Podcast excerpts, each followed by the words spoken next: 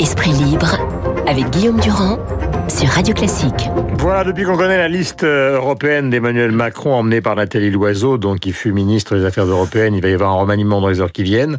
Et la présence de Pascal Canfin, le patron du WWF sur cette liste, alors là, ça tire tous azimuts sur toutes les chaînes de radio ce matin.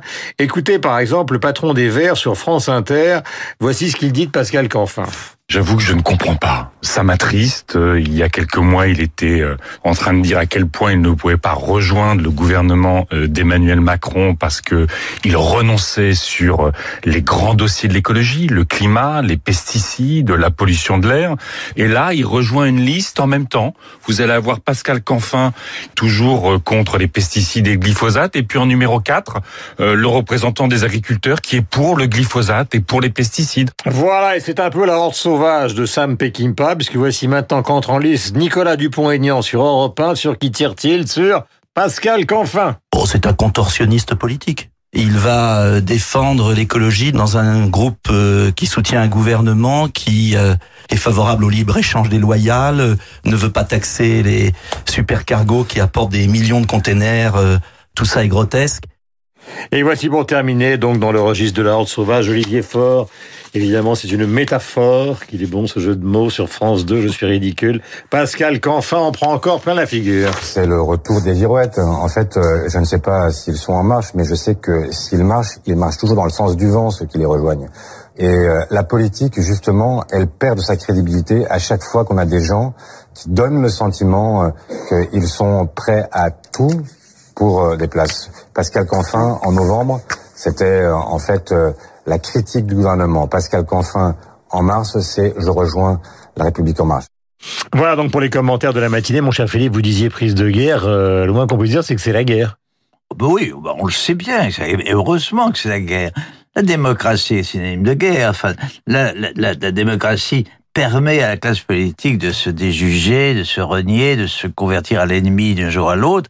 C'est très bien, ça. On, on, on, on, connaît parfaitement bien ce méga. Écoutez, j'entendais Eric Ciotti tout à l'heure chez vous, il y a pas longtemps, il y a un quart d'heure. Euh, moi, j'entendais le même Eric Ciotti il y a deux ans, hein, dans le dernier meeting de, je viens de vous le dire, de Sarkozy à Nice, euh, faire euh, démolir tant qu'il pouvait les, les au moment de l'élection présidentielle. Parce qu'il y avait des primaires. Les, les, républicains. parce qu'il y avait des primaires. Primaire ou pas primaire. Mais qu'est-ce que c'est d'autre qu'une primaire à l'échelon national hum. et, et, et, de, et de, l'échelon d'opportunité Qu'est-ce que c'est d'autre qu'une une, une, élection, qu'elle soit européenne ou qu'une primaire? C'est toujours une primaire, une élection. Et vous savez pas. C'est pas une réponse que vous me donnez là. C'est la loi de la démocratie. Alors évidemment, on peut aller plus ou moins loin dans, dans le, le, déni de soi-même, ça j'en conviens. Là, nous assistons à quelque chose qui est un peu caricatural. Enfin, qui se fout éperdu, éperdument Dites-le moi d'Olivier Faure.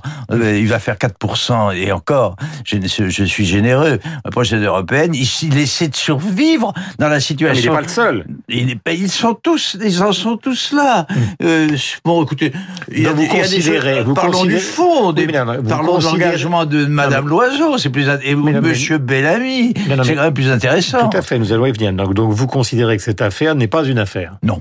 D'accord. Euh, ce sont des épiphénomènes. Des mais alors, je pose la question à Bruno. Est-ce que tout ça ne vient avec pas Bruno du est d'accord avec moi. Non, mais Bruno va s'exprimer avant d'être d'accord avec vous. Est-ce que tout ça ne vient pas du fait que dans le macronisme de départ, il y a justement ce décrochage de gens qui viennent de camps différents et qui rejoignent Emmanuel Macron? Là, c'est un petit cas qui est le cas qu'enfin. Mais il y a eu Bruno Le Maire, il y a eu effectivement le Premier ministre, il y a eu Nicolas Hulot, etc., etc. Donc est-ce que qu'enfin c'est la petite version des grandes versions qu'on a connues ou est-ce que c'est vraiment de l'opportunisme? Nous sommes dans le cadre euh, d'une élection européenne où euh, les stratèges de la République en marche, le président de la République euh, en premier lieu, ont décidé de cibler deux catégories d'électeurs. La droite modérée, c'est le choix de Nathalie Loiseau plutôt que de Agnès Buzyn ou d'autres. Et ensuite, Pascal Canfin, c'est la surprise du jour, qui sera numéro 2 de cette liste. Et là, c'est le vivier écologiste, c'est-à-dire ces électeurs Hmm. urbains, sensibles aux questions euh, écolo. Et c'est vrai que sur ce terrain-là, euh, depuis euh, le- la a- démission de Nicolas Hulot, il y a une faiblesse. Euh, euh, les macronistes le savent. Ils sont pris un peu... Il y a un petit piment sont- de cynisme quand même, connaissant les Mais- déclarations mais- de Canfin, parce que et mais- même et même de de contre-efficacité, parce que dès le matin même, les, les Oui, déclarations. bien sûr, mais Emmanuel Macron n'est pas euh, à beau euh, être euh, dans le métier politique depuis peu de temps. Il en a parfaitement compris euh, euh, les, les rites euh, électoraux et il sait qu'il avait besoin de quelqu'un qui fasse un peu événement. Et Pascal Canfin, qui n'est pas forcément très connu du grand public, est très connu des milieux écologistes. Il a une carrière et des, voilà et des et des actions à faire à faire valoir. C'est la doublure, c'est la doublure de Nicolas Hulot, la doublure d'opportunité de Nicolas Hulot. Alors, Où est- revenons où maintenant. est le- Ce qui est plus attends, étonnant, c'est qu'il devait être ministre il y a euh, en octobre. Ça lui a été proposé, il a refusé. C'est plus ça qui est étonnant. Donc c'est une conversion assez euh, étonnante de la part de quelqu'un qui ne voulait pas être ministre en octobre dernier. C'était il y a pas si longtemps. Revenons au fond de l'affaire avec justement cet entretien de Madame Loiseau, donc donné dans le Figaro de ce matin. Euh, entretien qui vient avec cette entrée en campagne un peu ratée, euh, c'est le moins qu'on puisse dire, dans l'émission de Marine Le Pen. Philippe, est-ce que vous y avez appris quelque chose? Et est-ce que vous voyez finalement, alors pour ce qui est de Marine Le Pen, on connaît bien les thèses euh, européennes, mais est-ce que vous voyez bien une ligne qui, qui vous paraît claire? Oui. Euh, Oui. par rapport euh, à ses principaux Oui, con- On le sait, on prend en compte l'évolution qu'on observe chez Marine Le Pen depuis quelques années. On, le prend en compte, bien sûr, on prend en compte le contexte, l'année, l'évolution, les opportunités, etc. On essaie de- et on, on, on résume, bien évidemment, le peuple va raisonner. Enfin, le, j'allais dire le peuple va raisonner. Enfin, euh, oui, en principe, en principe. Enfin, il va en tout cas exprimer ses pulsions. Euh, elle se résume, surtout s'agissant de des de l'élection européenne, qui ne demande pas quand même chez le citoyen une réflexion comparable à qu'on- euh, eu égard à ses propres intérêts, à, la réflexion des, des, des- de la campagne présidentielle ou législative. Qu'est-ce quelle est la ligne de fracture? Elle est simple. C'est le plus ou moins de nationalisme. Tout le monde le sait. C'est d'ailleurs la seule chose intéressante. Je, je, je- je- peux être un peu ins- insolent parce que l'interview est quand même très longue. Elle a demandé beaucoup de temps et de travail à Madame Loiseau. Elle n'a pas beaucoup d'intérêt. La seule chose intéressante, c'est une petite phrase dans, dans un magma, dans un très long, très long discours. Euh, c'est la, la, la, référence qu'elle fait à la percée nationaliste. Voilà. C'est ça qui est important. C'est la en gros, euh, je simplifie, je ne supporte plus que le Rassemblement national soit le premier parti à des élections européennes, qui sont des élections qui finalement, euh, sur le fond, le Rassemblement national conteste puisqu'il est d'une certaine manière anti-européen, d'une Euh, certaine pas manière. anti-européen, mais euh, J'ai dit d'une certaine manière. Voilà, d'une certaine manière, un peu plus souverainiste que celle de cette dite Madame Loiseau. Euh, nous avons connu des élections européennes euh, qui ont été souvent désertées par les électeurs. Euh, Est-ce que vous avez l'impression qu'avec euh, ces, ces équipes qui se mettent en place, Bruno, qui sont pour la plupart totalement inconnues des Français, euh, ce qui n'est pas forcément un défaut, on va bien voir. Hein. Luxman, Manon Aubry, François-Xavier Bellamy, etc. Est-ce que vous avez l'impression qu'un sursaut de participation peut intervenir? Ben- Et, Ou est-ce que vous avez l'impression que c'est un désastre annoncé? Je parle en termes de Oui, participation. je hein. comprends. ouais. Écoutez, c'est ma première surprise. On publie chaque jour sur le site de Paris Match un rolling euh, européenne et on voit que la participation pour l'instant est extrêmement faible. On est autour de 41-42%, ce qui correspond à un point de moins par rapport à la fois dernière. Les quatre dernières élections, on était sous les 50%.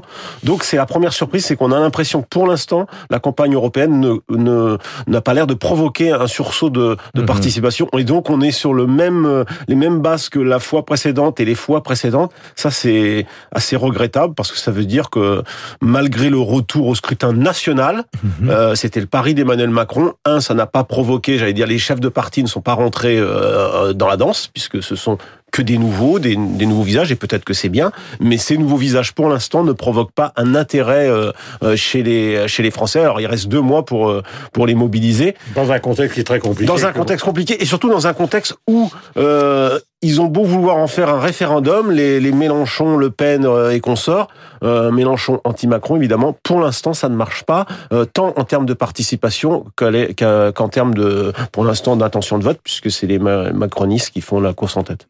question à tous les deux. Il y a un grand rendez-vous aujourd'hui après les cérémonies, je l'aspect cérémonial et les contrats qui ont été signés. C'est quand même le face-à-face entre l'Europe et le président chinois, puisque Mme Merkel et donc Jean-Claude Juncker sont associés Emmanuel Macron pour donc recevoir le président Xi Jinping. Euh, il y a eu beaucoup de, comment peut-on dire, de méfiance des déclarations, dans les déclarations européennes de la Commission, des ministres euh, euh, ces derniers temps, des ministres des différents pays. Là, est-ce que vous avez l'impression qu'on peut arriver à une sorte de compréhension ou est-ce que nous allons nous faire écraser lentement mais sûrement? On devrait arriver à une forme de compréhension. On est tenté, les, les, États sont tentés de le faire. Ça revient à ce problème euh, qu'on évoquait précédemment. C'est-à-dire, c'est une illustration de l'embarras, de, questionnement que, qui aujourd'hui gouverne l'opinion sur le plus ou moins de nationalisme. Mais la logique de la mondialisation voudrait bien évidemment, et la logique, et la logique économique, euh, exigerait bien évidemment que la relation, de même que c'est le problème américain, mais c'est également le problème européen, que nous arrivions euh, assez rapidement comme ça à une normalisation de nos rapports avec la Chine. C'est tout à fait évident. C'est dans la raison, c'est dans la logique. On va, parvenir. Ah, vous savez Philippe que par exemple la position. J'allais dire on va parvenir au Moyen Âge, mais finalement c'est au Moyen Âge qu'on va revenir. La position d'Emmanuel Macron n'est pas exactement la même que celle de Madame Merkel. Mais oui, mais il n'empêche que les problèmes soulevés par ce par cette, ce questionnement, par les échanges germano-chinois, les échanges franco-chinois ne sont pas non plus en intensité, en volume de la même matière. Ben, les, intérêts sont communs, en tout cas, entre l'Allemagne et, la France, par exemple, les intérêts sont absolument communs. C'est pourquoi c'est un problème européen. Euh, évidemment, qui a été posé, qui a, été bien posé par Emmanuel Macron euh, la semaine dernière au Conseil européen, tout où il faut cesser avec une ligne trop naïve vis-à-vis euh, des Chinois. C'est ce que euh, demande Emmanuel Macron quand il dit nous sommes divisés, les Européens face à la Chine, qui en profitent, et il faudrait un minimum d'harmonie entre entre les pays. C'est très ah difficile parce qu'on voit bien que euh, que les Chinois ils profitent de la moindre faille quand on abandonne les pays du Sud. Eh bien, ils rachètent le port du Pirée, ils rachètent aussi, font des investissements en Italie et au Portugal, qui évidemment ont été quand même peu ou prou abandonnés par les Européens. Et en Afrique, qui a longtemps été un des précarés de. En tous les cas, c'est quand même un petit événement de faire une sorte de mini-sommet européen face aux Chinois à Paris avec euh, Merkel euh, et Oui, mais c'est regrettable que les, Italiens aient précédé les Français. Euh, mais ça, c'est les Chinois. Ils jouent sur nos divisions. Mais absolument. Je vous rappelle, mon cher Philippe, que les routes de la soie dont on parlait au départ furent des routes qui faisaient la jonction justement entre la Chine et l'Empire romain. Absolument, c'est bien ce que je veux dire. Je disais tout à l'heure, on va parvenir au Moyen Âge, et j'ai rectifié en disant, c'est au contraire, c'était déjà le problème au Moyen Âge. Eh bien, et, nous n'avons pas tiré les leçons. Nous allons terminer cette émission avec un extrait de Roland Barthes. On a beaucoup parlé de musique ce matin avec Beethoven, avec Boulez et avec Woodstock. Il est mort dans les conditions, vous vous en souvenez, mon cher Philippe, le 26 mars 1980 à 64 ans, euh, pratiquement en face du Collège de France, euh, dans le quartier latin, renversé. Il a a beaucoup euh, bouleversé les jeunes étudiants avec des ouvrages comme Mythologie et aussi ce, avec le plaisir du texte qui est sorti en 1973.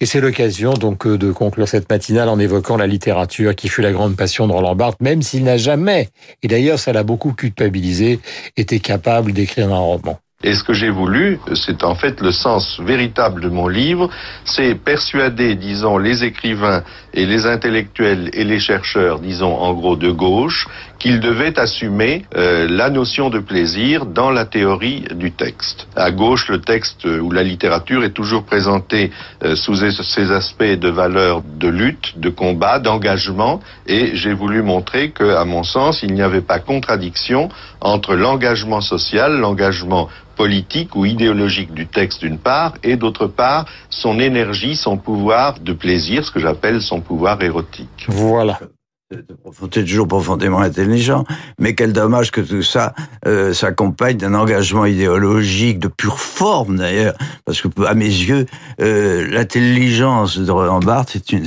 c'est bien, à beaucoup d'égards, une intelligence de droite, si on veut caricaturer schématiser les choses. C'est dommage. Au moins, euh, ces points de vue, la, composante esthétique de ces engagements idéologiques le classerait plutôt à mes yeux à droite qu'à gauche. Il est 8h56, vous êtes sur l'antenne de Radio Classique, vous étiez ravis de vous accompagner toute la matinée. Vous avez rendez-vous. Euh, bonne journée, mon cher Bruno. Bonne journée, Guillaume. Vous avez une idée de la couverture de Paris Match? Pas encore, nous allons la faire maintenant. Ah, tant mieux. Il est 8h56, j'ai eu ma petite idée. Nous verrons ça, j'essaierai de vous la souffler tout à l'heure. Merci Philippe, bonne journée. Nous avons rendez-vous avec Laurence Gontier, nous allons retrouver Franck Ferrand et puis évidemment, euh, tout à l'heure, le cher Christian, Christian Morin pour la musique.